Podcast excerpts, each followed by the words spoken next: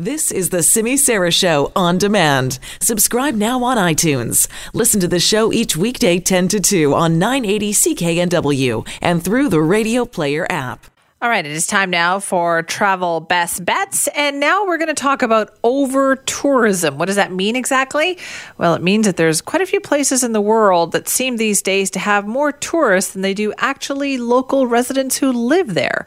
And Claire Newell from Travel Best Bets is with us to talk more about this. Hi, Claire. Hey there, Simi. Yeah, this really is a new word. You know, over-tourism, really, we saw this word become a catchphrase in last year, in 2018. But I wanted to read the actual definition of it, which is over-tourism is the phenomenon of a popular destination or site becoming overrun with tourists in an unsustainable way. And we've seen a lot of this. I wanted to give a couple of examples. So when I was growing up and a little girl, I remember going to Stonehenge and I was touching the actual stones. My kids, when they were old enough to go, they couldn't even get within 150 feet. Like, it's all roped off. Now that said, when we went to Cambodia and visited Angkor Wat recently, my kids did, and so did I. Got to stand on it, touch it, see the roots growing through the temples. And I said to my family after we got back from visiting the site, I said, one day, this will be roped off like Stonehenge. Same with Machu Picchu. Yeah. What's happened is, and the numbers really speak for themselves. In 2000, about 650 million people traveled internationally. And these numbers come from the UNWTO, which is the UN World Tourism Organization.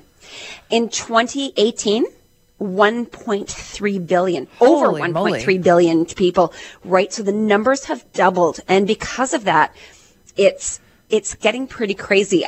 If you've been to Europe in July and August, you will have seen it firsthand. Like, if you've gone in the last 5 years, you'll understand what I'm talking about. And, you know, at the end of the day, this really wouldn't be a problem if this rising number of tourists just was evenly distributed across the world, right? And across cities. It's not. It's completely different. Like, people are going to Venice to the tune of 30 million tourists per year. They have a population of 50,000. That's crazy. So people are just, did you have to take a look at the picture I sent you with the crowded group of tourists walking over the canal bridge? That's what it's like. I mean, it's like it's all turned into Disneyland. I know. It's like that we're turning these major cultural landmarks and places into theme parks. Yeah. And you know what? I think working in the travel industry, I feel this kind of heavy burden. I feel like we want people to travel, but I think it's important that we get people who have the ability to not go in the summer months and maybe go, you know, the week or two after, or even a month or two before or after the crazy busy tourist time to go then. It's still great weather, but go to, you know, go during less busy seasons and maybe go to different neighborhoods. I know that everyone wants to go and see the Eiffel Tower and walk across the canals in Venice, the bridges.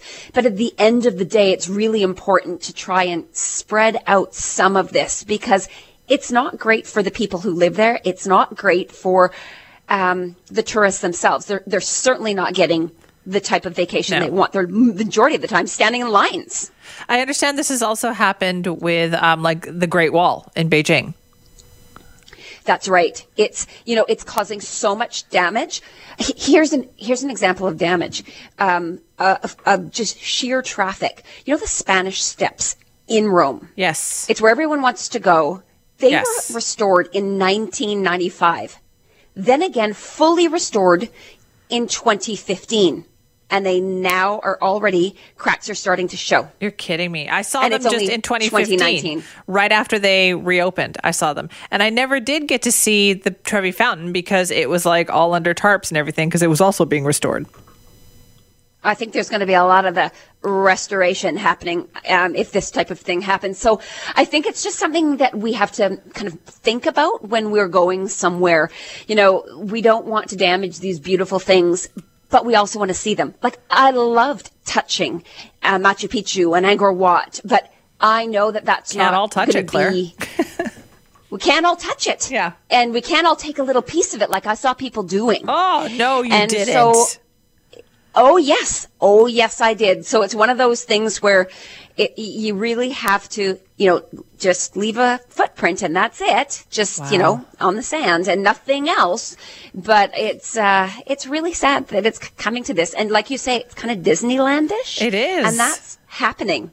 And so there are times, even in Venice, where police are actually shutting down pedestrian gates to the city center, and locals have a special path they're able to go. So if you go, you may not even get into that city center at certain times of the year. I know. Times are certainly changing. But on that note, we're going to send them somewhere, right? Maybe not to those places, but we've got some trips.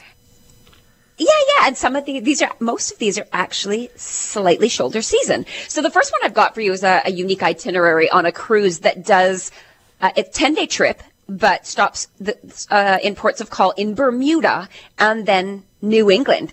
And it's sailing round trip from New York, actually Cape Liberty in New Jersey. But May the 25th or June the 4th, if you haven't seen that part of the world, the airfare, 10-night cruise and transfers is $11.99. Taxes of $5.98. It works out to $17.97.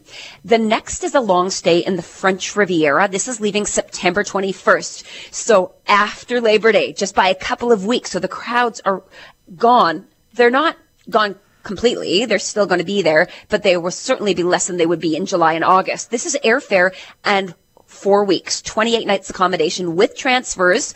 $14.99. Taxes of $6.38. Wow. It works out to $21.29. That one has to be booked by March 24th. I think it'll be gone before that. Okay, and then where on the French Riviera is that? So it's just outside of Nice. So you are literally in that gorgeous stretch of, Saint-Tropez, Nice, that area. That's what a great area to spend 4 weeks. Yeah, exactly. Yes, I know. And you've got one more. I know. The last one I've got is an 11, you're gone for 11 nights, but it's a tour of Morocco. It's leaving October the 16th. Last year, this one sold really, really quickly, and you will see why. It's the price. This is what it includes. It includes the flight to Morocco, the 10-night fully guided vacation, including 16 meals, the sightseeing tours, one-night post-tour. That just because of the flight schedule, you need to stay one night before you leave the next day. And then the transfers, $21.99. Taxes of $5.35. It works out to $27.34. And if you've never been to Morocco, it is such a cool destination. And this does a really good overview of that whole country. Okay, sounds good. Thank you for that, Claire. Thanks, Simi. That's Claire Newell, president and founder of Travel Best Bets. For more information on those deals or to find some other ones, check out their website, travelbestbets.com.